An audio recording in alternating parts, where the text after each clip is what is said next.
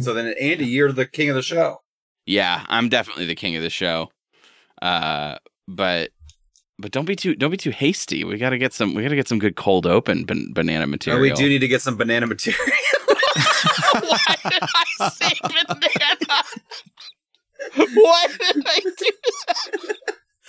I mean, that's it though, right? I mean, we just got it. I think we got it in the bag. You can't go straight for the banana material like that. Tease me a little.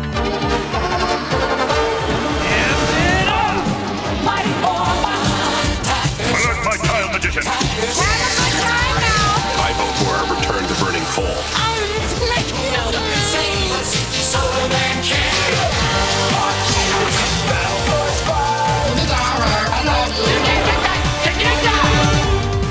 Everybody, welcome back to Saturday Morning Tuesdays, the adult podcast about children's cartoons. I'm Andy. I'm Austin. I'm Rory. And uh oh, I should I, I should probably keep my voice down because we're not supposed to talk too loud here. Because Mama's Mu- sleeping. No, we want people to be able to listen to the music. When you look to your left, it's a goth. To your right, it's an anime kid. We're in a hot topic, baby. Oh, we're in a Oh. we're in a hot topic, vibing to them the the, the sounds of of emo I tunes. love the I love the idea of somebody shushing you in a hot topic like it's a library. I can't hear the emo. I can see all of the latest and greatest uh, pop culture properties.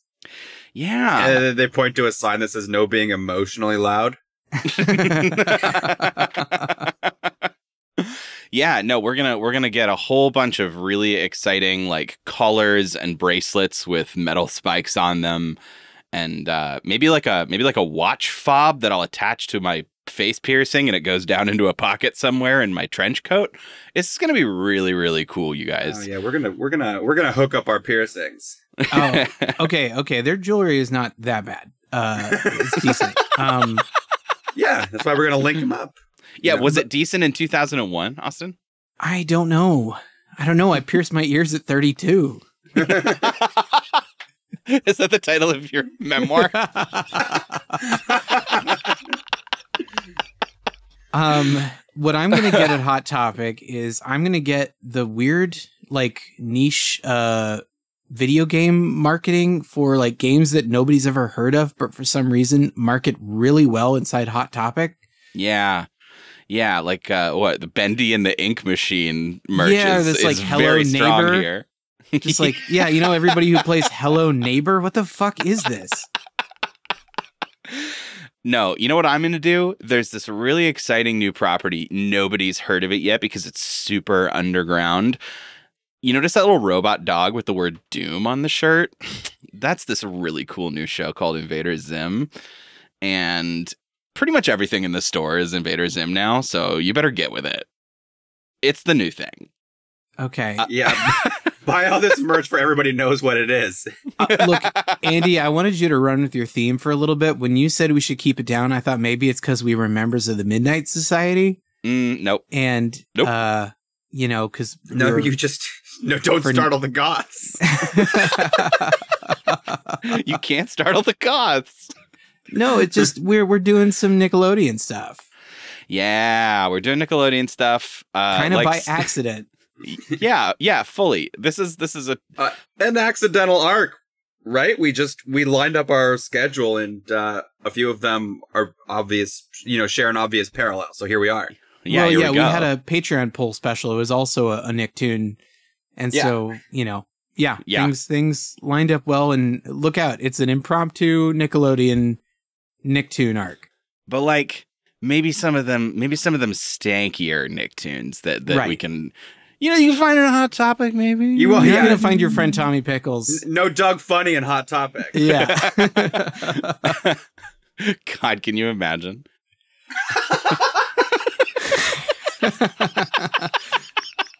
no, you just run into his nemesis Roger. oh.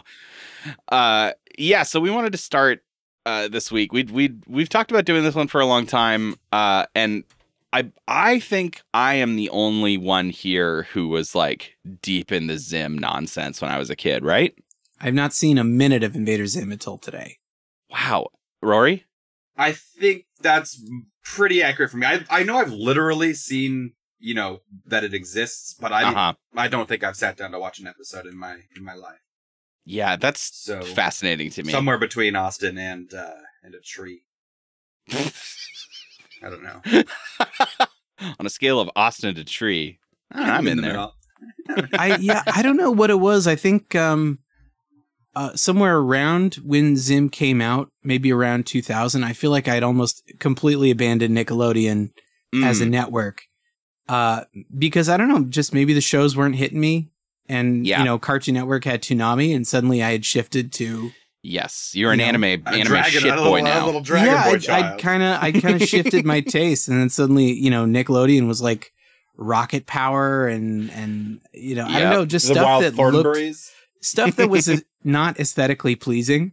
Yeah. And, uh, and I didn't live there. It's an interesting tactic, right? Nickelodeon full on was like artists they don't have to make cute stuff anymore, Seems right? like they love drawing gross people. yeah. I guess maybe we'll just let them. Yeah, of course, you know, then there's Avatar, but Yeah, Uh, later, later yeah. what there was, but it's it's just it's interesting. I mean, you go back and you look at these these art styles. I mean, Zim is probably more aesthetically pleasing than Wild Thornberrys, but you know what I mean, like a that. little bit, but boy, I don't know, guys.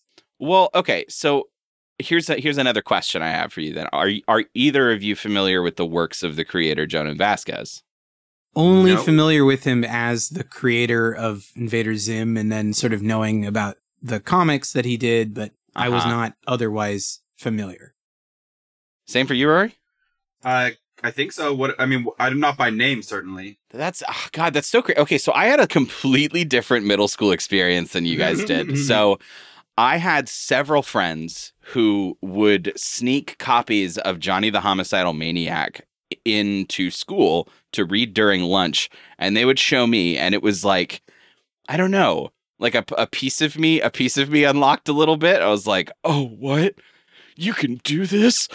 Uh, jo- Jhonen Vasquez is like he's he's making these comics at the age of like I don't know I want to say like 19 20 and they're like super out in the middle of like on the fringes they're indie comics but they're hitting with like middle school kids and early Yeah, high edgy, school edgy twelve year olds. Yeah, well, this is the the era where this sort of we had a small blip where people were like into bootstrap DIY stuff. Like this is Yeah. when the like pre pre Jackass stuff was starting to fly off. The what was CKY two K. right Well, and this Uh, was also perfectly lined up with the Newgrounds era of internet, of early yeah, internet, sure. with Uh-huh. the flash animation, the whole like decapitate Tree the bu- Friends. yeah, Happy Tree Friends, and like decapitate the bunnies, you know, or Uh-huh. like you know, cut cut the head off your teacher flash game or whatever, and it was just like, you guys, why were we? What was happening here? yeah yeah and so i i think so Jhonen's Jhonen's comics are like really they're kind of like both extremely out there weird sci-fi kind of like heady shit and also like really puerile uh and and kind of gore forward um he like he obviously the main character of his main thing that he's famous for is johnny the homicidal maniac uh he's a deeply troubled Is dude that- but it's is- like is, can you honestly say that he's more famous for that than Invader Zim? No, no, no, no, no, no. Comic wise, right? Oh, okay, sure. His, okay. in, in his in his comic world, everyone knows Johnny. Uh, in the world world, it's Zim, uh, Okay. which I want. I, he probably has mixed feelings about, but yeah, it's like all of his art is like incredibly heavily inked, black and white, terrifyingly like skinny, almost Slender Man like character designs. Yeah, Everybody's Tim Burton really yeah, like really emotionally fucked up people and like kind of a kind of a we're all fucked sort of nihilism vibe to everything. Um and and like I don't know, like like almost it, it feels very like and this is this is thematically appropriate, I guess, right? But like it feels very much like his reading his comic is sort of like the hallucinations you get when you have stayed up for three days straight. Hmm. That's like the vibe of his shit. And so I had that experience in middle school of friends showing me this and me being like, what the fuck is that? I am a precious little like 12 year old. I've never seen this before. And then him finally like they announced that he's getting a Nickelodeon show, and even at that age, I was like, man, how's that gonna fucking work? how are they how are they going to get this guy to fit in this box like this round peg in this square hole? I do not know how they did it. Yeah. Uh, and the answer is kind of not really. yeah yeah absolutely. But did i eat it up when i was a kid? Yes. This was my whole vibe for like three solid years i think. Uh this was my entire life was was zim and is like looking back on it is like somewhat painful but also like I don't know, maybe not. I f- I'm so fascinated to find out what you guys think about this when we actually get into the segments because Yeah. I I don't even I I have no concept of what you would what you would even think of this going backwards in time like this. You know what I well, mean? I will say this right just at the top. Um, this content, it's hard for me to fully dog on this content because it is so perfectly tailor made for edgy 12 year olds that, you know, it is just, it is like, you know, you wouldn't fault training wheels for existing for a bike. You know, it's like, it's like they're there for a very specific age group and you just understand that, you know? yeah. Like Yeah. it's not it's not trying to be more than it kind of ends up being, which is like a mess, like a big pile of weird violent nonsense that is perfectly perfect for 12-year-olds. Uh, I will say I can I can certainly I can certainly uh, applaud every episode we saw for what it was trying to be, Uh-huh. um, and what it was trying to do. And there are ones that were more or less successful that we'll we'll talk about. But like, yeah. um, you know, um, I'm I'm a constant. I I will constantly praise any show that tries to swim upstream on television instead Mhm. of downstream. Yeah, So absolutely. it gets it Yeah. gets It that was- praise it from was- me.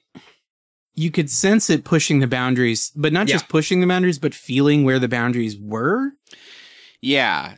So let me, while we're in this intro segment, and at the risk of talking too much, let me just let me. I have a couple more pieces of context for you before I'll, I'll hopefully hand the reins over to you guys. Yeah, the we need a little more world building. So yeah, I got a world build for you, Rory. It's the Uh, lore. no, I, I just I think these are I think these are fun and maybe add some some angles to think about it. So Jhonen was approached by Nickelodeon to pitch a show because they were looking for a Ren and Stimpy replacement and they saw Johnny the Homicidal Maniac and they were like, Hey, you ever pitched a show before? And he was like, I'm 22 years old. And they're like, We don't care. I draw a cartoon in my basement. yeah. And he said he's been quoted as saying like that going from working essentially as a solo auteur in like a weird nowhere nowhere land to working with tons of people on a cartoon for Nick. He's he said it was an absolute misery.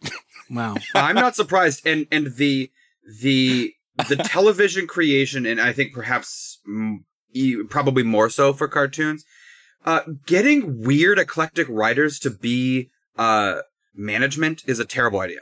Yeah. It's, it's Yeah. just not a smart way to make to run a business. Yeah, Yes. no, it's like it's like imagine grabbing like a skateboarder and being like, "Hey, do you want to be the CEO of a company?" And like, We're counting on you, kid. yeah and so so imagine imagine this it's 2001 and they've greenlit this show and it's getting it's going out there uh they had initially in their in their ideas they've been like we're gonna craft like a programming block for the 11 to 15 market and by the time zim is created and is gonna air they've fully changed their mind and they're like no we gotta focus in on that 6 to 10 year old market that nickelodeon is known for so what do we do with this and uh it it basically premiered in the same sort of time frame as Fairly Odd Parents. And so this was the order that they aired it. It was these are the time slots. It was Fairly Odd Parents, Invader Zim, Rocket Power. Yeah, sure. That's, Uh, some, that's some whiplash, and just and it's just, but it's also that's just throwing sort of shit on the wall to see what sticks. I i in terms Yeah. of like the lineup, like, and I guess oftentimes that's more or less how lineups go, right? They- They're not usually handcrafted. uh, Totally. Um, but with that being said, I can see, I cannot see how you're getting anybody coming in and out of Invader Zim to like Fairly Yeah. Odd Parents and Rocket Power are already pretty different, but at least they're maybe kind of vibe, similar vibe or Yeah. like tonal. tonally. Like I can see if I'm in the mood for one watching the other, even if they're very different. and they're more Um, widely accessible probably by different age Sure. groups. Yeah. Well, I don't know. Rocket Power is a weird one because it's like It it's it's because it's nothing. It's like I don't know who it appeals to. Well, it was Like it was kids just who want to who their power fantasy is do nothing. I, I it was don't on get the it. coattails of Wild Thornberry. So it was Yeah. it was sort of like Mhm. anybody who liked Thornberrys was like, "Oh, I guess I'll see this show that kind of looks like This also has weird shaped people. And uh-huh. yeah, these people are equally as ugly as the Thornberrys. I know. yeah. Anyway, I don't know. It was it it it was supposed to be for 11 to 15s. It only really got seen by 6 to 10s. It was a critical darling, but a ratings poop. Um and so Nickelodeon halfway through season 2 uh canceled the show uh like mid-production and they didn't even fully air out all the episodes for several years. Um but yeah, so they were like, "You're not doing well with the 6 to 10s." And they're like, Like, yeah, no shit. that's not what there's. Okay, cool. Bye. I make a show about organ harvesting. I don't Anyway, that's my that's my extra context. I think I think it's time. Let's let's let's get in. We got three episodes to talk about. let's yeah. dive right zim.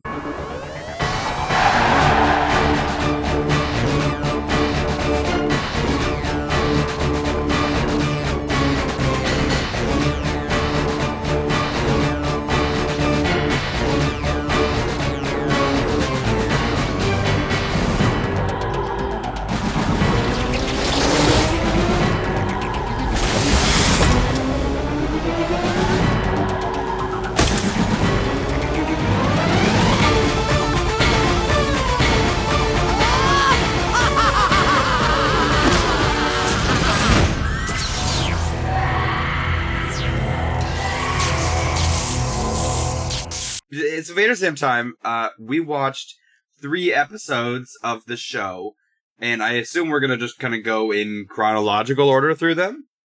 Uh, Or yeah, I, do we want to go? Th- oh, right. There's thought- there's controversy. Andy has Andy has order controversy again.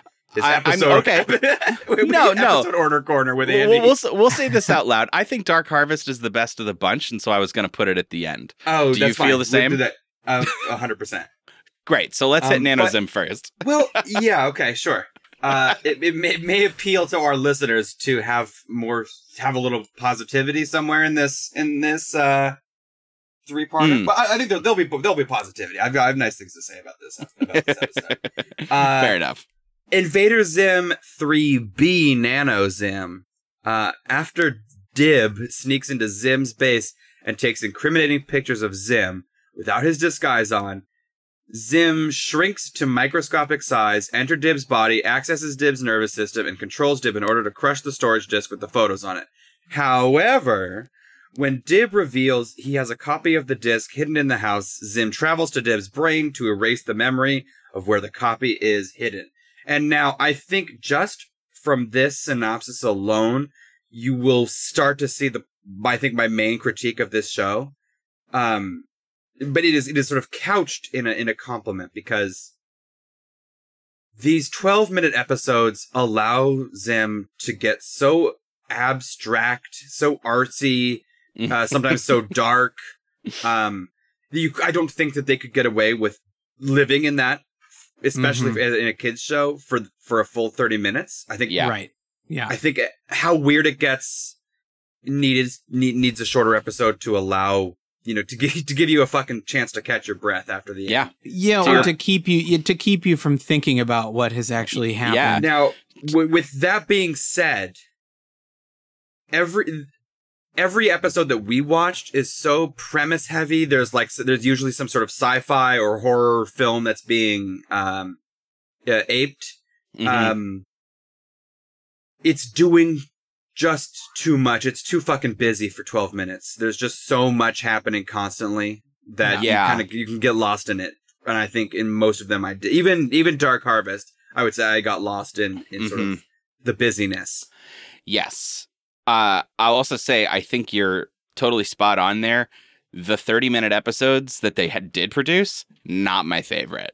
Hmm. Uh like letting it stew for longer, like letting us sit with one premise for a full 30 minute episode, it just doesn't I, I don't think it works right. I, I think the, the interesting thing here is I think this is the first time I'll, I'll have said on our show, I don't think this was, this doesn't really work as TV in the sense that like it, it both wants to have room to breathe and cannot exist for longer.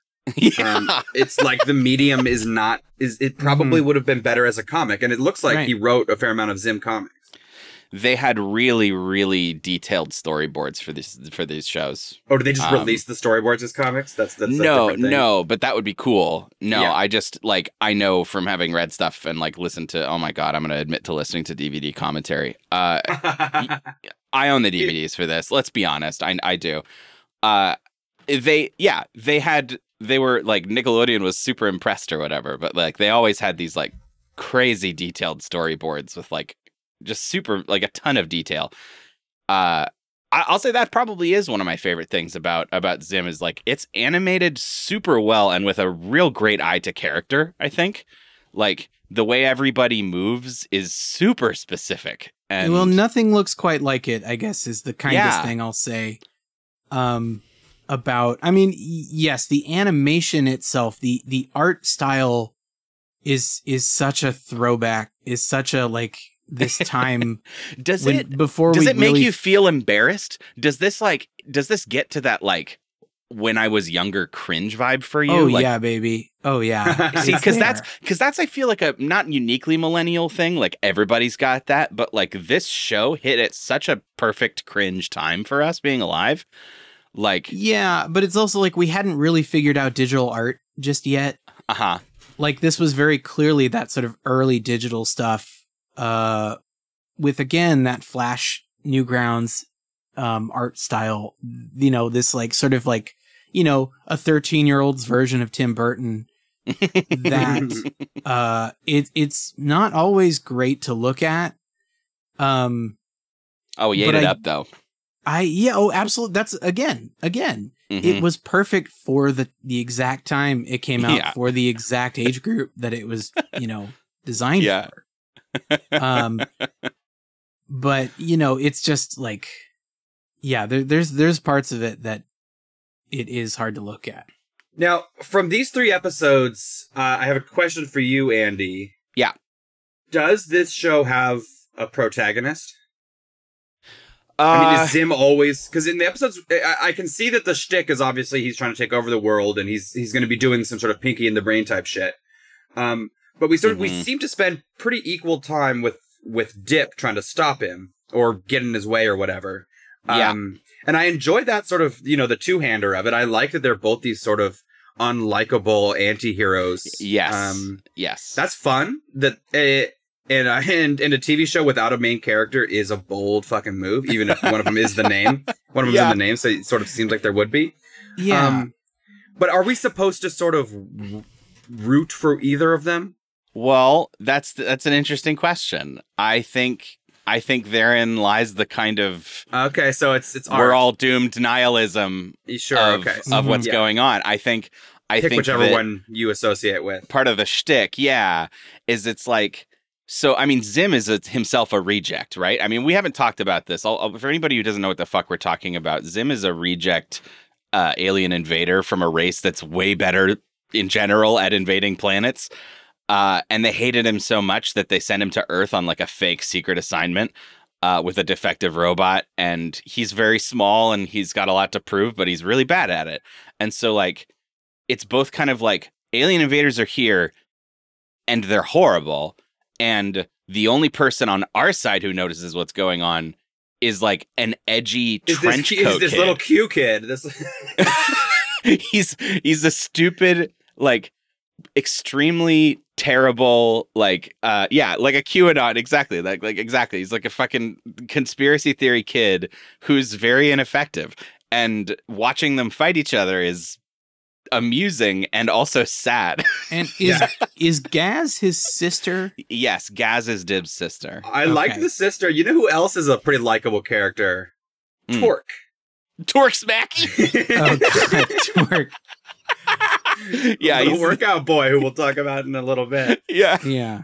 yeah. There are likable characters in their orbit, but you are. i I'm pretty positive you're not supposed to like any of them. I think there are times where where well, Dib yeah, is like I said, I, I the get hero. That, I get that they're yeah somewhat unlikable. That's that's pretty clear. I guess my point was like uh, it was more about like structure wise. yeah, is I it think is it always ambiguous? Like there's gonna Oh. be there's gonna be a failed invasion plot foiled by this sort of you know Q goober, and it's just you're just kind of watching the the Rube Goldberg machine fail yeah. every Uh, time. that- yeah, that's a lot of it. Yes, Okay. uh, there are there are definitely episodes where Dib is more stereotypically protagonist, uh, where he's definitely like, you know, he's he's the righteous one and he's trying to get rid of Zim. There's episodes think- even where Zim is is more like, you know, you're rooting for yeah. him. exactly. Yeah, and that's fun. That's a fun dynamic.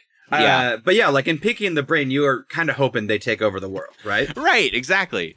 It also helps that in Zim, Earth is painted with a stanky brush. Yeah, it's Uh, a weird place. this Earth is not presented as a place worth saving.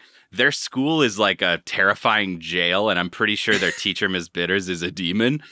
Uh, she's she's like a fucking vampire wraith, uh, and you know it's it's it's uh it's not a fun place to be, and so I don't know. It it it gives an interesting vibe, I guess. Uh, yeah, there's a sketchiness to the world, and I don't mean like like a bad street corner. I mean like you know, like a like with pencil. Like yeah, Yeah. like where Mhm. where the school is just the sign says school S K O O L. yeah, Um and the buses say school bus, like S K O O L, you know, and where they just kind of like you get the idea. It's a Mhm. school or whatever. You know, like there's It- not yeah, the amount of perfect detail to all things. It is expressionist in that way, you know? Mm-hmm. Yeah. Yeah, I don't know. I don't know what message we're supposed to like walk away from from it. There are sometimes like hard bleak life lessons baked into these episodes.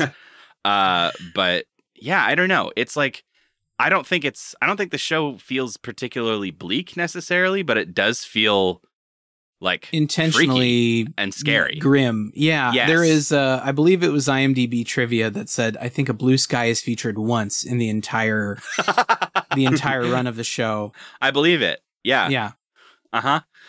Yeah. So I sort of this this first episode, uh, just to sort of talk about it. Uh, Mhm. uh, I'm going to be a little more abstract because, like I was about to say, um, this one kind of washed over me because I didn't know the characters and it's moving a mile a fucking minute. Yeah. Um, hmm but the second two I have more to say on just because I sort of caught up to the speed of what the show is. Um, I liked. I don't know. Like I said, I, I like how it took the premise like so far. Like again, it's like it just it. d- There's no TV format I want to recommend. I don't think it should be longer, but Mhm. like two minutes into this show, we've gone from Dibs sneaking and trying to take pictures to Zim inside him in a spaceship trying to like tear his body apart. I'm I'm just I I'm I'm, I'm struggling so much to keep up with what's Here, happening. Rory, I- I'll take I'll take the football. yeah, Um, go for it. I I think there is a world in which these episode premises are cra you know in a way are are expertly extended to 30 minutes and they feel yeah, good sure. We, because yeah, we just tone it down a little bit. concepts the concepts are cool enough Yeah, the because you know the concepts for the episodes are interesting enough they they Agreed. are clever episodes and they have strong hooks for what the action is going to be Yeah. um, but it it seems to get so lost in the lull so random uh Mhm. kind of thing where it's just like oh tacos bacon pastrami Yeah. weasel you know or you know just like oh it's gonna take those those turns really It'll take those- quickly it'll- oh, take you, those you jokes, didn't yeah. you didn't like you didn't like Zim talking about his weasels experiment because weasels are the funniest animal, didn't you know? no it's true you're right Now I'm going down below to check the laser weasel experiment. I think they're right by now. Computer, take me to the weasels! weasels is the absolute. It's so it's so funny and so random to talk about weasels. Now, is this show, uh, Andy? Is this show like anti-canon? I should assume, like nothing. Uh, yeah, yeah, yeah. The there are very very precious few things that are that are ever like established. It was sort of un- yeah. I mean, it seemed that way, but it was like it never. You know, with Aqua Teen, they blow themselves up, so you leaves little Yeah. to the imagination. That's like There's the show's an coming episode- back next week, but they all died, and one of our Yeah. episodes ends pretty conclusively like th- that can't be you know like Kind Zim's of. brain is out. Yeah, so he he shoots a dog, he shoots a pig into his brain, but then he's ho- and, and like he's got a, but then he's holding his brain and seems like he's capable of putting his brain back. Right, you never know. I'll say there's another episode we didn't watch where the end of the episode has Zim being flung into the sun. So okay, sure, uh, yeah, so anti-canon. more it's definitely anti-canon for the most part. Uh, some of the episodes bother to reset us to the sad status quo, and that's kind of like The the cruel joke of life. yes, exactly. Um, your but- own life is the punchline. Yeah. Fuck yeah. God, I'm gonna go draw something in my goth sketchbook about this. Your life is the virus. Look, I in this episode, right? So Zim's inside of him in a spaceship. Uh, Dib, Dib's response to this once he learns what's going on, because he, he actually in a fun scene he finds out because he suddenly loses control of his arms, and Zim has attached himself to his arm control nerve. At this very moment, I'm inside a microscopic submersible somewhere in your disgusting belly, attached to your arm control nerve. Arm control nerve? Yes, arm control nerve. In my belly? Yes! Humans don't have arm control nerve. Do not question me! I control your arms! but It's funny, and Yeah. I, I I'm intrigued by the dad character who is who is this Yes. sort of mad scientist type, but he seems like pretty alpha chatty, uh, Mhm. which is a fun twist on the mad scientist, and not at all concerned with the alien invasion. Yeah. Well, he's he's an absentee parent and he doesn't believe Dib about the aliens. Cuz Dib's you have to know has been talking for ever since he was a little kid about fucking aliens and Bigfoots and shit. I see, sure. His dad is and, like and I'm a not gay, yeah, he's having just a goofy little Q boy, Yeah. and I like that Yeah. his dad is is emotionally withholding to that kind of energy. yeah, there is a there is another whole episode that Dib spends trying to go see his dad, but his dad is like behind a series of like horrible challenges at his office and he just can't even get there. uh yeah, he he asked his dad for the for his like experimental nano ship. Dad! Dad, I need your help. The world needs my help, son. Do you still have that microscopic nanoship thing you were working on? Of course. The controls are over there. Why do you need this, son? There's an alien in my guts, and he's trying to destroy my brain. Ah, well, run along then. And the Yeah. rest of it is kind of fun. I like this concept of Dib piloting a spaceship inside of himself, like a like a video game, like a like a, uh, and and his sister Gaz is like only all about video games, and so she ends up like pushing him out of the way and like playing him playing his life or death situation like it's a video game and winning and beating yeah, the she's shit out very of him. fun because she I love Gaz. she she plays ball, but doesn't seem at all like uh, bought into it. Yeah. But for, but but she but she engages in the premise, unlike the mad scientist dad who doesn't engage in the premise, right? I do have to call out a little bit of dialogue that Gaz says that to me perfectly represented this type of writing, especially early 2000s, like post Buffy, quippy, qu- kind of quippy writing that for some reason is still used today. and it's this line Remember earlier the whole bugging me thing? You're doing it again. yeah. Yep. Mm-hmm. Yeah. I don't know. what I don't know and what it's it just is like about nobody that. talks in this way. And Yeah. it's it's so belabored. It's such a like it's this yeah, it's this sort of like uh what, what do you call it? Uh like Valley Girl Shakespearean, this sort of like rearranging grammar, but it sounds yeah. Um, are, are we gonna do that me not talking to you thing? It's like, oh god, This was a real garden path sentence. yeah, yeah, Uh, I, I don't know. I just, I like this one. So I obviously picked these episodes. I was trying to give kind of like a, I don't know, just a snapshot of the different vibes available on the, on, on, on the buffet. This one I probably should have rewatched this one having learned what the show was. hmm Yeah, it's this one. So what's interesting here is that obviously, like we're in we're in the early age of like meshing 2D and 3D, uh, and I think this one turned a lot of heads.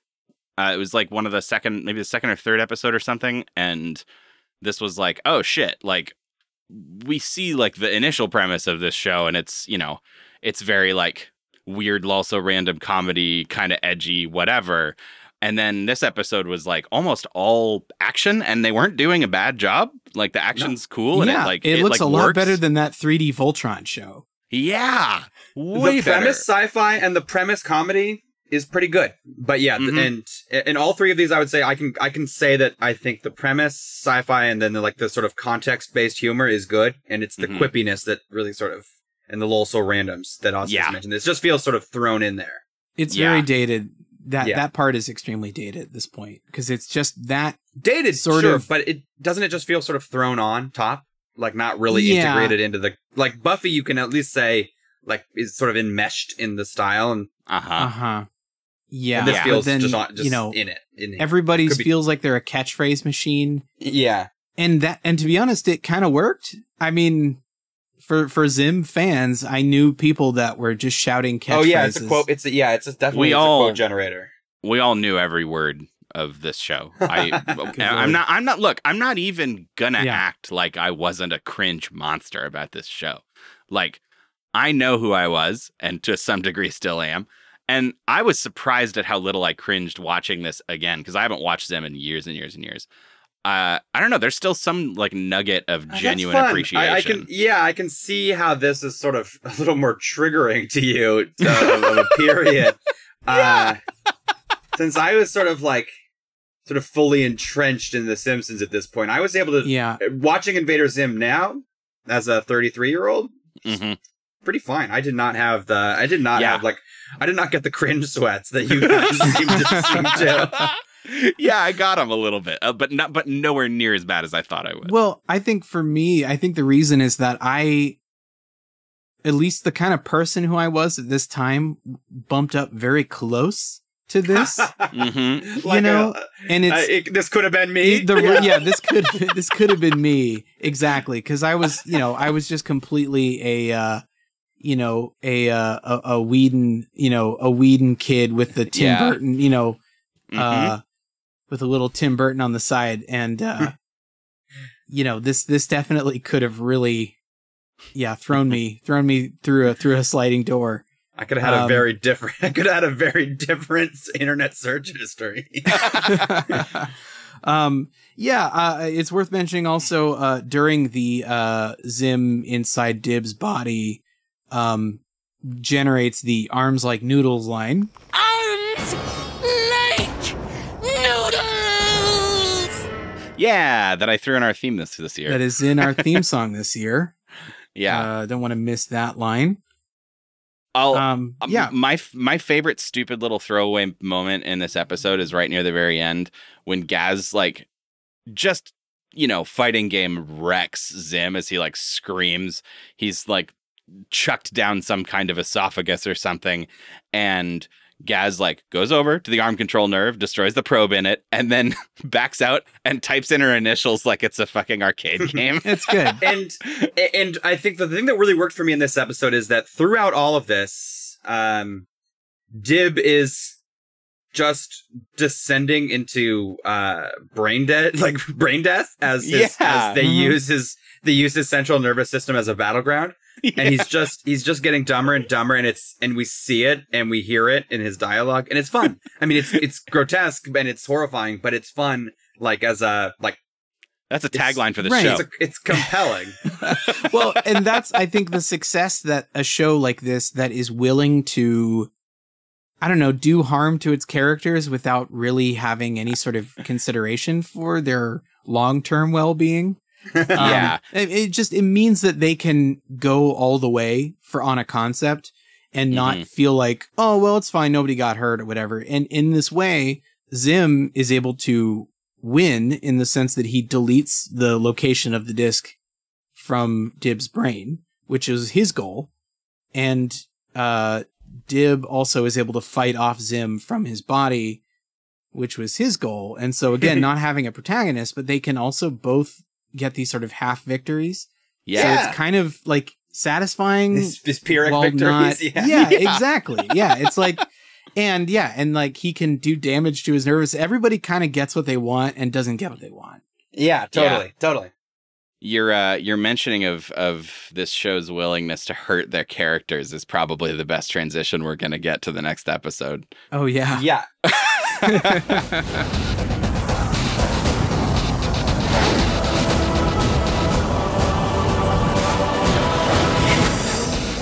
Okay, this is Invader Zim episode eight B, Bad Bad Rubber Piggy.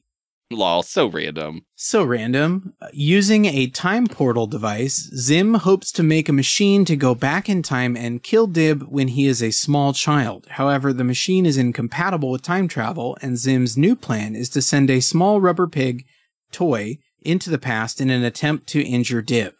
After some initial success, Zim realizes that altering the past can cause undesirable results in the present. Kind of. Yeah. Undesirable for Zim, maybe. I mean, Yeah. Well, Dib's life gets gets continuously worse. Yeah. Uh, and that's what this is. This this fucking- episode is basically. I mean, th- there's it's sort of couched in that lol so random. We're going to use rubber piggies to torture this guy. yep. Um, but the thing is, is it works, and we ba- and and um, Zim. We just watch Zim traumatize a child for the entire episode. As his life just gets worse, and he's getting these like he's getting PTSD, and he's his his body is getting is Withering getting, away, uh, yeah. withering away. Yeah. yeah. So, okay. I want to talk about this real quick. We haven't talked about GIR at all, who is, I will say, uh, Fine. I have GIR- I have GIR different feelings. I have different feelings coming back to GIR after all these years. Uh, GIR GIR was absolutely kind of like the the the thing to he's the latch Pikachu, onto. right? He's the Pikachu of the show. He's dumb and endearing, and that's fun. But he's also the most lol random thing on the show. Yeah, Uh, it's it's like he's GIR GIR is almost concentrated cringe vibe. If you if you're Mm, really yeah. like if you're if you're about to cringe from this show, it's it's like it's like cringe personified for GIR. Yeah, I feel all of my like artist friends in in junior high were just like GIR maniacs. Yes.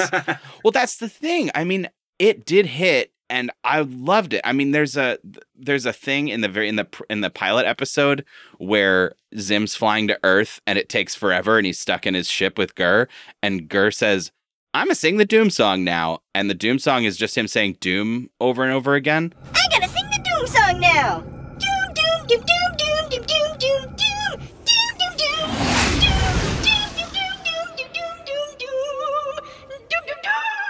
oh, Um, random. It's so random and oh, Doom and like the fact that GIR said the word Doom a lot, like almost became like a shorthand for writers as the show went along, and they just kept like, Flanderizing him even more. yeah, You you know why I think this this this uh cringy thing hit though?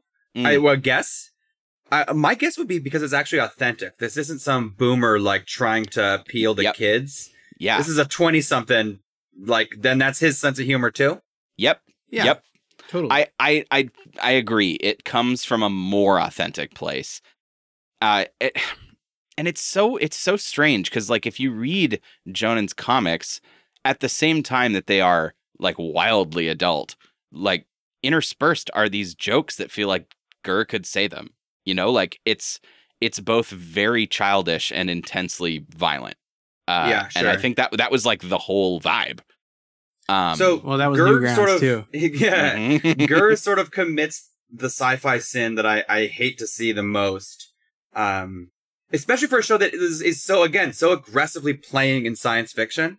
Mhm. Um, he's not a robot. He doesn't, and it's just he should just be an alien. Yeah. Yep. Yeah, he doesn't act like a robot at all. There are there are s- very few moments. I mean, there are there are moments. I mean, like other episodes they play more with him being a robot, but like in practicality, he he's just a weird just little character. monster dog. He's just a weird little monster dog. Yeah, he's a Pikachu. so he's obsessed with this little uh rubber piggy toy in this episode. And after Zim's like time travel machine fails, Zim steals the rubber piggy and throws it in anger, and it goes into the portal. And the portal accepts the pig in a way that it did not accept his like kill machine. And the first thing that happens to baby Dib, who is riding a tricycle, is that the tricycle is replaced by this pig, and he's going downhill, and this tiny child Dib like just tumbles and like slams straight into a tree. He eats and when shit. we he eats absolute shit, and when we cut over to Dib in in like mo- like current time.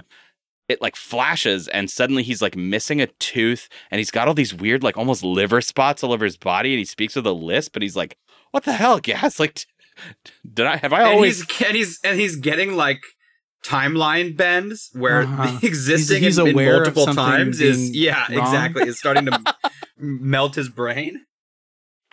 Yeah. Yeah, what's the so like that's the first one. Uh the second one like a, a- slightly older dib is uh like trying out Professor Membrane's like anti-gravity helmet and he's like fucking fully like 30 40 feet in the air floating and Zim replaces the helmet with a pig and he falls the whole way and crashes into the ground and now like modern dib has like a fucking giant backpack that's like pumping and helping him breathe with tubes through his neck oh, he, he got a claw hand. He's too, in this from the full first iron one. lung, yeah, the claw hand. Yeah, I, I like this cartoonishly huge like breathing apparatus. It worked for me. Yeah, there's also the the piggy itself has sort of created weird ripples through the timeline as well. there's something about glory to Pizza Hog. What was that? Oh, oh no. So, I don't know. I think that that could be a result of the pig situation. I don't know. Uh, I'd I'd have to look that up. This may be the first appearance of Bloaty's Pizza Hog, but there is a there is a fast food restaurant in universe called Bloaty's Pizza Hog, uh, and Gaz loves it. And so sometimes we see ads for Bloaty's Pizza Hog.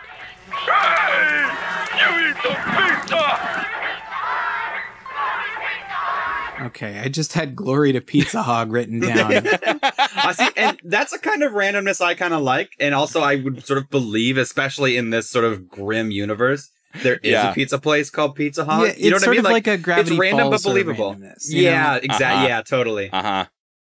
So I can get behind that. I can get behind that joke. And glory to the Pizza Hog. yeah uh and then i think the the the, the third like major one is that uh, an even older little kid dib is trying to get a, a trying to capture a foot at like a ki- uh, a picture of a bigfoot baby who says one of my favorite lines A little Bigfoot. I'm a regular kid. I just want to eat grubs. and, and then a little there's a, there's a thing about it's like little Bigfoot. Um, uh, there's a thing about what is it like a, a, a f- like fish people and uh some sort Oh, of like yeah. monster Oh, wearing that's a in- suit as another yeah, monster. that was in. That was in. Uh, what's his name? What's the dad's name? Andy? professor membrane Professor Membrane. He does the sort of like infomercial for his time travel device at the beginning, and that's where the fish guy. He's yeah the fish it's like thing. a it's like a flippant example he gives of what could happen if you change the past like Further unpredictable effects will arise as a result of mankind's foolish altering of the timeline. Like this giant fish in a bear suit. He would be horrible. Look at him go. and later that does just happen There's a thing I want to praise this for that is a little bit out of time. This is a little bit into the sausage of how we make our show. Mm. Because I want to praise it for something compared to a different choice Danny Phantom made. Ooh. Um, Ooh, Oh. this is a preview for next week. as a Yeah. preview for next week. Um, so we cut to so Professor Membrane has has like basically built a, a Godzilla is a fish. It's a fish in a bear suit. It's also random, but it is it is Godzilla. It's in Tokyo, and he eats he eats a little a little Tokyo boy, and uh, there was not an inclination at all to make him exceptionally Asian. He's Yeah. just a, he Yes. just eats a he just Yep. eats a kid, and He it- just eats a kid. yeah, it is Yes. not. Look at what looks look at what's happening over in Asia, a- in the Far East. in the exotic land of Asia. Yeah, no, they they avoid doing that. Yeah, Uh, and so points. yeah. yeah. Points are awarded. Um, I love I love the turn that this takes. Uh, first of all, we watch a kid die in this show. Uh, I Well, that, or the one who just got eaten by Godzilla by the well fish that Godzilla? one too, but I was Yeah. talking about Dib. So Yeah. Dib falls after this Bigfoot scenario, and the paramedics are now there. And they've got the paddles out, and the guy's like, "If I lose one more patient today, I'm going to get written up."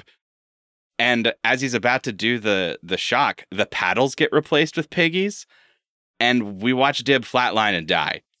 Yeah, and then Kind of. We I mean, also- he comes back. well, but we also watch uh Zim uh watch that with no emotion Yeah, he sips Uh, a yeah. soda. and then really- leave, you know, as a job well done. He does not find any sort of like, ah, maybe that was a bad idea. Yeah, he. Uh-huh. Uh, I yeah. This this threw me. I I thought that uh, there'd be some reason why Zim couldn't just let him die, or or didn't have that didn't have that in it. He would find that he couldn't emotionally just do that, Mhm. and he fully does. He goes back up the toilet and uh, uh, realizes uh, just that he failed, not that he. yeah, Uh, the, the t- time is not how he wanted it now. Um, for a Yeah. different reason. Well, but but he was totally cool emotionally with, With- killing Dib. Watching a, a a a poor like you know a child who is suffering just you know Just- continually get worse and then die. yeah i think i think there's no better uh descriptor or or like sort of moment to to to show what this show's all about than that i that is that is It's so dark. yeah it is it's very unlike anything else that was on tv at the time uh and probably to some degree since in the in the Mhm. child entertainment zone right this is clearly a precursor to a rick and morty and uh and even like an adventure time if we want to go there like of like you know pushing the boundaries of what can be on tv for adventure time for kids but also like this is like cringy 12 year old rick and morty to some degree Yeah. Uh-huh. uh but It's Pickle it's- Rick without the self awareness. So yeah, the proto Rick. yeah, yeah, yeah. Um. So so yeah, the thing that Zim doesn't realize is that in this new timeline he's created, Dib's dad, by upon finding you know his dead son, uses science to revive him. He and pulls an says, Astro Boy. I have created the new Mega Boy 3000 fusion powered titanium exoskeleton. It will give him the strength of 10,000 little boys. The proportional strength. Of, yeah, yeah, it's a, a little infinite backlog here. Proportional strength of ten I'll thousand. see myself out. Yeah, can we get Shane? Um, but yeah, so as no, thank you. Um, Oh, okay. as Mega Boy, I mean, I love Shane, you know, but I'm here. and I have Felix. And I'm enough. Uh huh. I get all your letters. I know how you feel about me versus Shane, but I'm here. Dang it. Um, yeah, as Mega Boy 3000 completely wrecks him shit, uh, he starts to regret doing all of this and has to come up with a way to somehow fix the timeline. Yeah, But well, now Super every Dib pig- is, is yeah, it and it, it kind of comes down to the wire. This this is good again, good uh good pace and good drama. The same way as the same uh praise I gave the the first episode we watched. Mhm. Like this comes down this comes down to it, and I wasn't sure exactly. I mean, I because of how the first episode ended, and I wasn't sure if this show was fully anti-canon or not. Mhm. I did not know how this was going to end. Like Well- if Zim was able to reset things or not. Because the stakes, the stakes will go wherever they go because you Yeah. know literally everybody could die Yeah, because the show doesn't care. Yeah. yes, So but you're it like, did. It did oh no, it did give me a rare moment as you know story boy to just have no idea like where this was going yeah. at all Yeah. like just structurally i was uh, out of out of uh you know off the ladder yeah. Again, Well, because with no protagonist, you don't have to. where's joseph campbell yeah, you don't have to follow the, some very rigid story rules. yeah Right. Well, and I will say that maybe one of Zim's weaknesses, or it's a strength if you like this sort of thing, is that not in, in a very similar way to how this happens in this episode, a lot of times they'll just like raise the stakes so far that they end up in a corner and they yeah just kind kind of of wet farts at the end Yeah, they Mhm. kind of like are like at the end, and and that's supposed to be like, you know, hey, that's that's this show. It's a little silly, right? But it does kind of sometimes like fuck up Blue the vibe you? that you have. Yeah, yeah, because the solution at the end here is that Zim realizes it, with the last piggy, because all the rest of the piggies he throws only makes the robot stronger. uh, and so he's got the last piggy, and so he's going to use it on himself. He writes a message to himself on the piggy and sends it back in time to stop him from ever using the time machine. Uh, but the way the time machine works is that it always like replaces an like something with the pig, and he like miscalculates or whatever, and he ends up replacing his own brain with the pig. Uh, and so we just see this like drooling Zim with a pig in his brain at the end of the episode. with the You're like- note that's like, please, re- yeah, please do Yeah. not, yeah. So maybe he kills himself, but like I said, he's also holding his brain and seems like and is capable of human th- uh, of like not human thought, but like is capable of thought and speech with a brain Yeah. with with no brain. So I was like, I just didn't know if this Totally. Was a if you can recover from this. Like, Yeah. right and and given Get better. their their anti-canon approach you take each episode by itself they can kind of serve as these like little mini twilight zone episodes Yeah, that, Yeah? yeah. you know that can have a dark ending and that's sort of the end of this you know of this story right you know because it Mhm. doesn't have to reset it can kind of end with something unsettling or haunting like hmm really makes you think about the consequences of whatever you know it's like Yeah. yeah.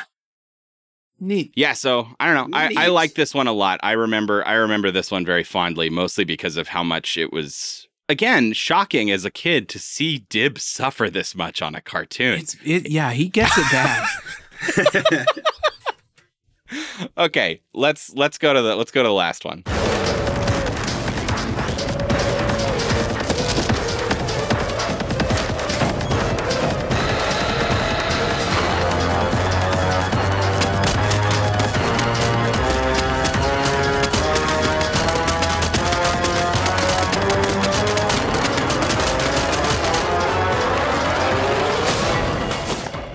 Okay, guys. So, uh, the last episode of Invader Zim we watched uh, is episode 4B Dark Harvest. When a pigeon lands on Zim's head in class, he is sent to the nurse's office for having a head pigeons. But he becomes concerned that the nurse may discover that he is not actually human. To avoid this, Zim steals human organs from other children. Uh, and let me just say, this episode fucking slaps. This, Yep. this, if every episode of Invader Zim was like this, I can see this being a, I don't know, much bigger cultural icon. But I guess it kind of, it kind of pierced the people it was gonna pierce. It did. I I will fully admit in this moment right now to you that having a hunch that this would be the only time you we have ever a full watch back Zim. tattoo that says head pigeon. no, I just I'm pretty positive this is the only time we're gonna watch Zim on the podcast. And so, did I cherry pick? Absolutely. This uh Invader Zim peaks early on Dark Harvest. Hmm. I don't think there's an episode that's better than Dark Harvest. Um, there's plenty that are good. There's also plenty that are wet farts. There's plenty that seem like they were kind of getting high on their own weird supply and kind of just leaned too far into the randomness. They didn't they didn't stop experimenting and being like extremely weird and new into the like late season 2 stuff. Like there's still bangers back there. There's a whole episode called A Room with a Moose and it's it's incredible. There's an episode called Zim Eats Waffles that is almost entirely like footage so random of Zim eating waffles. Like it's it's really like they kept being weird, but I don't think they ever had the magic the way they had in the early episodes. Do you remember Dark the Harvest is the episode? best. The episode of Review with Forrest MacNeil where he, he just has to eat a bunch of pancakes. that's great that's it's very good Ah. Um, I do not understand how this episode aired on television. I. I will be honest. I do not understand uh how this got approved to air. I know that like looking back at Ren and Stimpy and they're talking about Ren and Stimpy that there is clearly Nick knew what content they had a little gross that they could get away their with. hands, Yeah. you know, and Yeah. that they Yep. knew that there was some sort of weird needle they could try to thread with uh what is acceptable and being like honestly it's kind of harmless because they're not fucking They're not each other get it. nobody Yeah. nobody's Yeah. nobody's pulling their dick out and shoving it in someone's ass so so you know we can do whatever we want other than that Yeah. Um, uh, s- Yeah. So, so this this one this one was supposed to initially air uh, as a pair with an episode called Bestest Friend. Uh, Bestest Friend is kind of this this episode where Zim really thinks he needs a friend to fit in, and so he gets this like weird social outcast who ends up becoming obsessed with him and like stalking him, and then Zim does some really morally questionable shit to this kid. It's like really weird. They were supposed to air in a, as a pair, and this apparently was where Nickelodeon drew the line. They were like, "We're cool. We're cool with both of these episodes. You cannot have this be a half hour. this can't Yeah. be the half hour of, of entertainment. Not And after they- Fairly they- Odd Parents. no. so apparently, so that that's why they they switched them around, and this episode aired with a a more benign episode called uh, Germs, I think, which is like I don't know. Zim watches War of the Worlds and gets scared of human bacteria, and I don't know, blah blah blah. But uh, yeah, no. So they apparently drew the line when it was paired with something just as twisted, but uh, but on its own they were cool. so this episode opens on a pretty funny line uh, where they're on the playground and this kid gets hit in the balls, right? Or is it only Mhm. only Z- yeah? So the kid gets hit in the balls, and uh, always funny, right? Man getting hit in the, in the Ah, man my getting hit in the organs! yeah.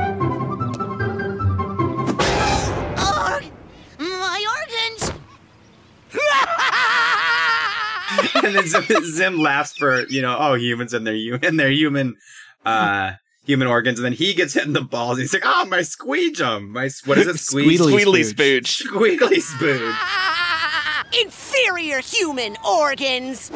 Oh, my squeedly spooch! uh, which is a also random silly word, but because it's an alien organ, it kind of worked for me. And, Yeah. and he still got hit in the balls, which also Yeah. works for me. yeah. Uh, so that's sort of setting up the rest of this episode in a sense because we've established he doesn't have human organs, which is going to be the premise of the next 12 minutes. Yep. Um, Mhm. uh, pigeon lands on his head and he has head pigeons. Uh, Oh, and not fucking- only is that a fun, silly joke, it is a consistent, recurring motif of this sort of horror monster that's stalking the school as this Mhm. pigeon coos and wings flutter. it is so strangely effective. My yeah, my strongest memory of this episode when I was like, "Oh yeah, we have to watch this one," is of just Dib running down darkened hallways, hearing. Because this pigeon just doesn't leave Zim's head.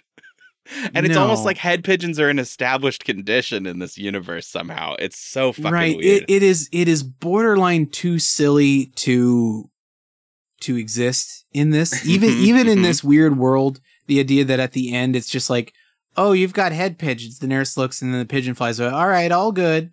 And Yeah. just like it's it's almost it's almost too unbelievable that people would consider this a thing. Mhm. I think what Um, worked for but- me, the silliness, was how well it it sort of contrasted the darkness. Yeah. Of this yeah, episode, it's so, like- completely benign. It made it a lot more just yeah, more tonally pleasant. Like it, it made the meal complete, right? This is the yeah, yeah. This is It the is ketchup. the This is counterpoint, ketchup on top. yeah. the counterpoint. Yeah. it's like such a genius little bit of spice. I I I love it. Um yeah, that's that's like the main the main thing. So Zim uh no, I should say Dib, uh another important piece of this is that uh, on cue, after wishing he could see Zim's organs, uh, he gets a delivery directly to the elementary school of his X scope, and it's like he's got X-ray goggles for that episode. Yeah, it is extremely just hand waved. It's, Well, they should've just had lampshade him, it. but it's fine. Yeah. They make, a, like, they make a little it. joke out of it, but Yeah. yeah. He already he dad's already a mad scientist. He could just have X-ray goggles. Like Totally. Yeah, he didn't have to get them have them arrived at, at that exact time. He could just pull them out of his backpack. Yeah. But But because he could have them, I didn't care that it was such an obvious, you know, Yeah. MacGuffin arrival. sure. Yeah. Um I want to talk about the hall pass system. you mean the neck bomb? Yeah, because again, what we've talked about, this regular human world is not like a cool place. It is Nope. a stylized gulag Prison of some planet. kind. Yeah. um, where in order to go somewhere, you know, well, you got to have a hall pass, and so it's this some sort of weird neck neck collar that beeps and Uh, and if you leave the school grounds, it will explode. cool. yeah. Yeah. I mean, he he takes that and then you see him in the hallway and you see these different doors for different departments like taxidermy in the school. Um Yeah, so twisted. terrifying. So twisted. Yeah. So Zim Zim gets scared. So Dib Dib makes a little threat as he's leaving. Zim Zim's like, you know, because he's sent to the nurse's office because he has head pigeons. And so as he's leaving, Dib goes like, You know, Zim, when the nurse examines you, she'll notice that you don't have human organs. Then it's just a short step to a hospital, and from there to an alien autopsy table, and then you're just another segment on Mysterious Mysteries. I'll be fine. I'd bet my squealy spooch on it. and so on the way to the nurse, he's confronted by the ha- the hall monitor, and Zim says, Hey, where's your hall pass? Say, you're full of organs, aren't you? Why, yes. Yes, I am. And you wouldn't notice if you were, say, missing a few. Probably not.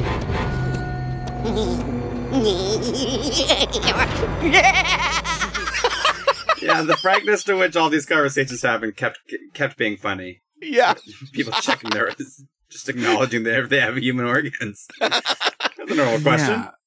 Yeah, and Yeah. so he's able to we don't see the actual organ theft happen on camera. Which I think is the only way that this functions. He has some kind of like a brain replacement. It's like a skull cap that, that then zaps a body organ and replaces it with something. Is that right? Mhm. Yeah, yeah. It's just kind of a, like a little swapsy doodle teleport thing that he pulls out of his backpack. Um, because yeah, this is this this is how we see it. Like we pan off camera, we're only seeing their shadows like from around the corner. And there's this flash, and then the hall monitor stumbles around the corner, and we like zoom in through his fucking belly button, and we go inside this kid, and we see that he, Zim has taken one of his organs, I think it's his liver, Liver. and it has replaced it with his beeping neck bomb inside this kid's body and it's that's such a it's so fucking wild and it doesn't get better from there like it just Mhm. continues getting worse and so much more upsetting but yeah zim zim truly goes full horror movie slasher vibes in this yeah, there's a kid it. whose brain gets turned into a can of soup. Was it a kid? I can't Uh, remember. Was it the it's nurse? the it's the receptionist at the nurse's receptionist. office. Yeah. Yeah. Yeah, uh various various like over the course of this episode like almost every kid in school becomes Zim's victim. He's taken an organ from every kid in school and replaced it with like a ruler or a, a carton of milk or a whole cat. Now it's it's a fun visual reveal. This uh, that that he's been doing this. Uh, Mhm. He's been you know trying to collect these human organs, and uh, and Dib has now noticed that there's like you know all these kids are acting weird, and he puts on his X-ray specs, and he puts two and two together. He walks up to Zim, who is now just a very husky boy. He's- Well, he's- yes. Yes. Yeah. Worth noting that Dib, in order to also have a hall pass, gets the backup hall pass, which is a Oh, 60 radiator. pound he has to drag radiator. Yeah. um, that he has to sort of push Drag. and drag through the school that he's like, handcuffed to, basically, right? Yeah. No, it's I this is this is my favorite it's not my favorite moment of the episode. I'm gonna, I'm not going to say that. I have too many. But they he's looking at all these kids in the cafeteria and we're seeing through his x-ray vision and it's like zooming in and seeing what it's been re- what our organs have been replaced it when, with and he's like oh my god oh my god. And without leaving this x-ray view he pans over and suddenly all we can see is organs. And he zooms out and still all we can see is pulsating fucking organs like just a horrifying pile of organs. And then he takes off the glasses and and zim is It's yes just- Found Zim. Stop. he's Uh, so big now yes. but it is not the biggest he will get. He goes he goes full Baron Harkonnen by the end of this episode. what is what does he say he's like Look at you! You've gone too far! You're a hideous blob of stolen organs! I've been working out. and yeah. then he like spits out a whole intestine and sucks it back up oh my god it's gnarly yeah, he throws up an intestine. It was at that point when I was like, "How the how the fuck is this? How the fuck was this on Nickelodeon?" I did. This didn't phase me. I thought it was like I thought it was grotesque to the point of absurdity. Like it just it didn't seem Mhm. that graphic. Well, because it was yes. so silly. but but it it was it was on it was on Nickelodeon is the thing. Yeah, this it's is like I I'm this not Rugrats But I got- I'm I not phased by the like- content, but the Yeah. it's just bizarre to me how this. No, but like I would get real that real fingers on chalkboard feeling from some like Ren and Stimpy's and Rocko's Modern Life, like some of those, some of Yeah. that kind of like you know, Yep. sweaty eyeball up close, like boogers, Mhm. yeah, stuff. toenail, That crooked really hooked me yellow up. This didn't- toenails this that are yeah, Even early. SpongeBob. yeah, Yeah. This never gave me that, like at all. So I don't know. Maybe, No, maybe that's there's an- me, or maybe it's not that. I don't know. There's an earnestness to this, I think. that Yeah. I mean, it goes upsetting in a for different it, way. right? It it goes for it so hard from start to finish that it kind of just like I don't know. I mean, I guess this is just what it does. I, I, I mean that. Mm-hmm. uh, so this is also we get Torque Torque Smacky. Torque Smacky. He's the one kid who hasn't been uh, organ thefted. Yeah. And he is he is a delightful jock who just sits there in the cafeteria pumping iron and never stops.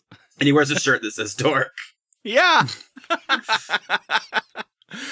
yeah. So this is where it goes full horror movie because uh, as Dib is like going, you know, weird conspiracy theory trying to explain shit to Torque and they're walking down the hallway, Torque is taken by Zim and Dib goes who's back in this to sort of like him. who's in this sort of like spider crawling outfit. Yes. Yes. Uh, right. He's got he's got his mechanical legs now. That are the spider legs that walk for him, and he's creeping in the vents, Yeah. cooing Yep. and fluttering. Yeah, cooing.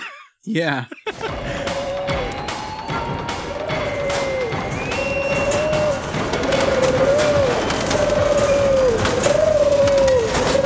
Yeah, and it's so it's so good. The rest of this episode is this horrifying chase scene. Like Dib is like running down the hallway and all the ceiling tiles behind him are like falling because Zim's up in the fucking rafters and like oh, it's so good. I it's it's just delicious and incredibly well done. It's genre as fuck. I love it. And uh you know, I think The- we have a slight wet fart ending, but it's still good. I I actually thought it was kind of a clever ending where the whole so early the the receptionist is playing with this like moo mooing cylinder. I know the toy that Oh, you turn yeah, it upside down yeah. and goes um and after being ch- after Dib is kind of the final girl in this horror movie, you know, he, he finally gets got we don't know what got replaced and then they're both sitting the two of them are sitting in the nurse's office for judgment and uh you know and the the zim is is confident with the logic that by having this many organs he will be extremely human extremely healthy and human and the nurse basically echoes that sentiment we should clip drop that. You're so that healthy. There! Why, you're one of the healthiest little children I've ever seen. And such plentiful organs. yeah yeah and, and then you know in order to to like get a word out otherwise dib speaks and it, he's got the moo right or no it's his heart It's either his heart or his lungs or something. something yes but the moo the moo toy is in his body and then suddenly the the thing that was feared for zim about becoming a medical oddity is now dib's curse where he is now the boy that moos or whatever the boy with a moo heart or something Yeah. you know yeah, it's like one of those little spinning newspapers. It's like hideous Yeah. mooing cyborg boy found. yeah, Yeah, I, I I don't- agree with Austin. I liked the ending as well. i think it's i think it's good It's very fun. I yeah, this is this is the high that I think I was chasing the whole time as I watched the rest of the show. And you know, sometimes sometimes it it got close. Um, like Bad Bad Rubber Piggy gets close for me. I mean, it, it's definitely fucked up in a different way. Um, Yeah, well, it's a- also about a few replacing others. organs. So you know, It is, yeah. But you know, yeah, I think I think you probably have seen the episodes that I think you would like the most of Zim uh, tonight. But there are there are still other good ones. It's just yeah, I don't I don't think it's even as consistent of a show as these three episodes would have uh, led you to believe. yeah, Um, I have a little bit of extra uh, fun facts that I saw from IMDb trivia. Um, Oh. According to director Steve Ressel, Nickelodeon had a test screening for the episode Dark Harvest, during which one kid ran out of the room crying before the episode was over, and others were visibly shaken and clearly terrified at what they saw. Um, yeah. yeah, the other the other note, which I will also tie into spoilers, our Danny Phantom episode. Um, Invader Zim became a controversial series when the show was mentioned as Scott Dyleski's murder trial in 2005. Dyleski, who was 17 at the time of the trial, was convicted of murdering his neighbor and cited the Invader Zim Dark Harvest episode as his motivation for committing the murder. Dulesky said that after watching Dark Harvest, he became fascinated with collecting body parts and curious as to how the human body would function without certain organs, which inspired the murder, although the people who defended Dyleski said these comments were made in jest. Huh. Made it. I mean, yeah. Look, I'm not. I mean, there's I'm not always going to be something that triggers Yeah. the triggers Oh, the serial absolutely. killer. Yeah, you know? Yeah. But, no, it's, It's just the it's the video games cause violence argument, but it is interesting. Yeah, I mean, hmm or Yeah. Catcher in the Rye, right? yeah. right? Yep. Did that did that make any serial killers? I kind of doubt it. No. But they all fucking love it. They love do. that Yeah, and if you don't, you're a phony. Let's go to wrap up. Let's go to the wrap up.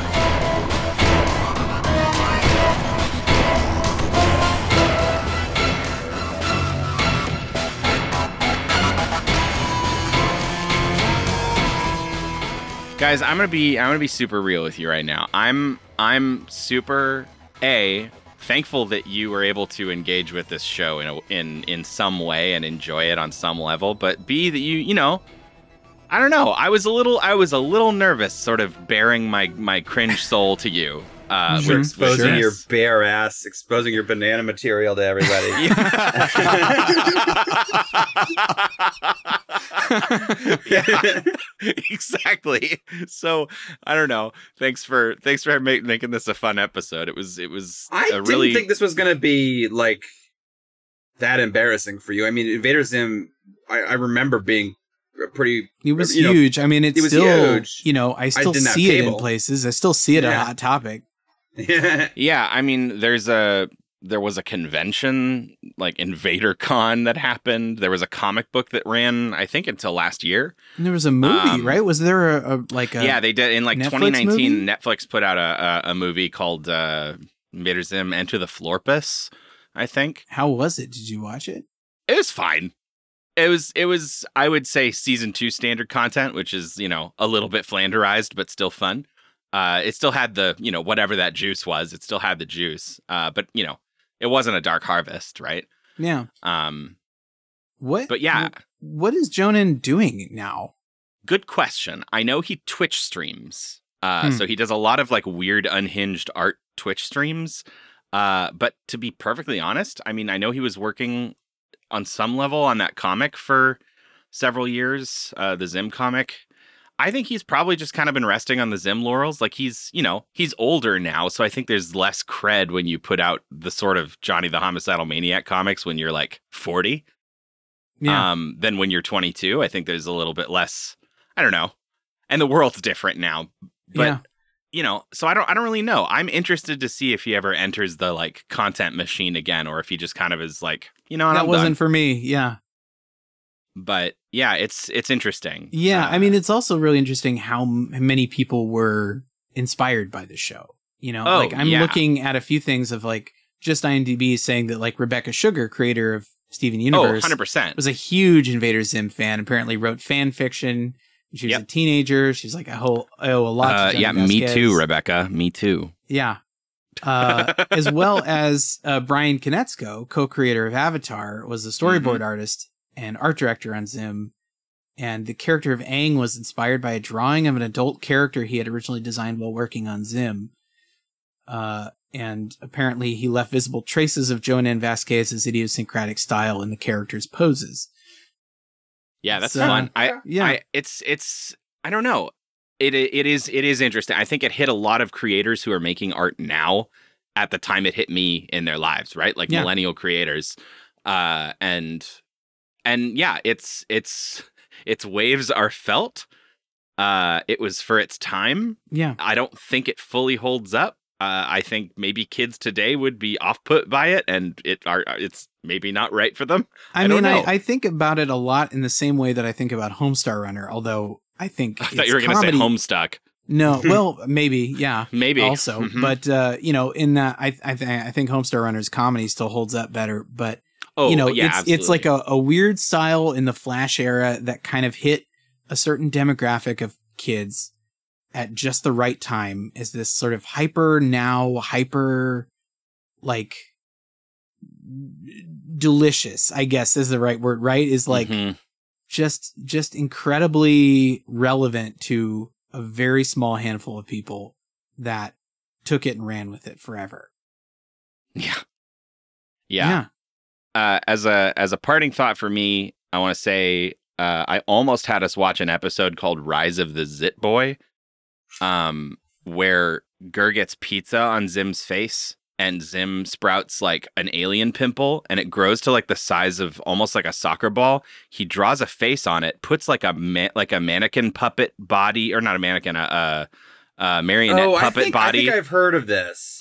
Underneath his pustule that's coming out of his Yeah. face. He names it pustulio, and when he when he knocks it and it bobbles around, you know, flush with pus, uh, his it's, it has a hypnotizing effect on the local children. Jesus. Uh, and so he hypnotizes people with his little friend Pustulio.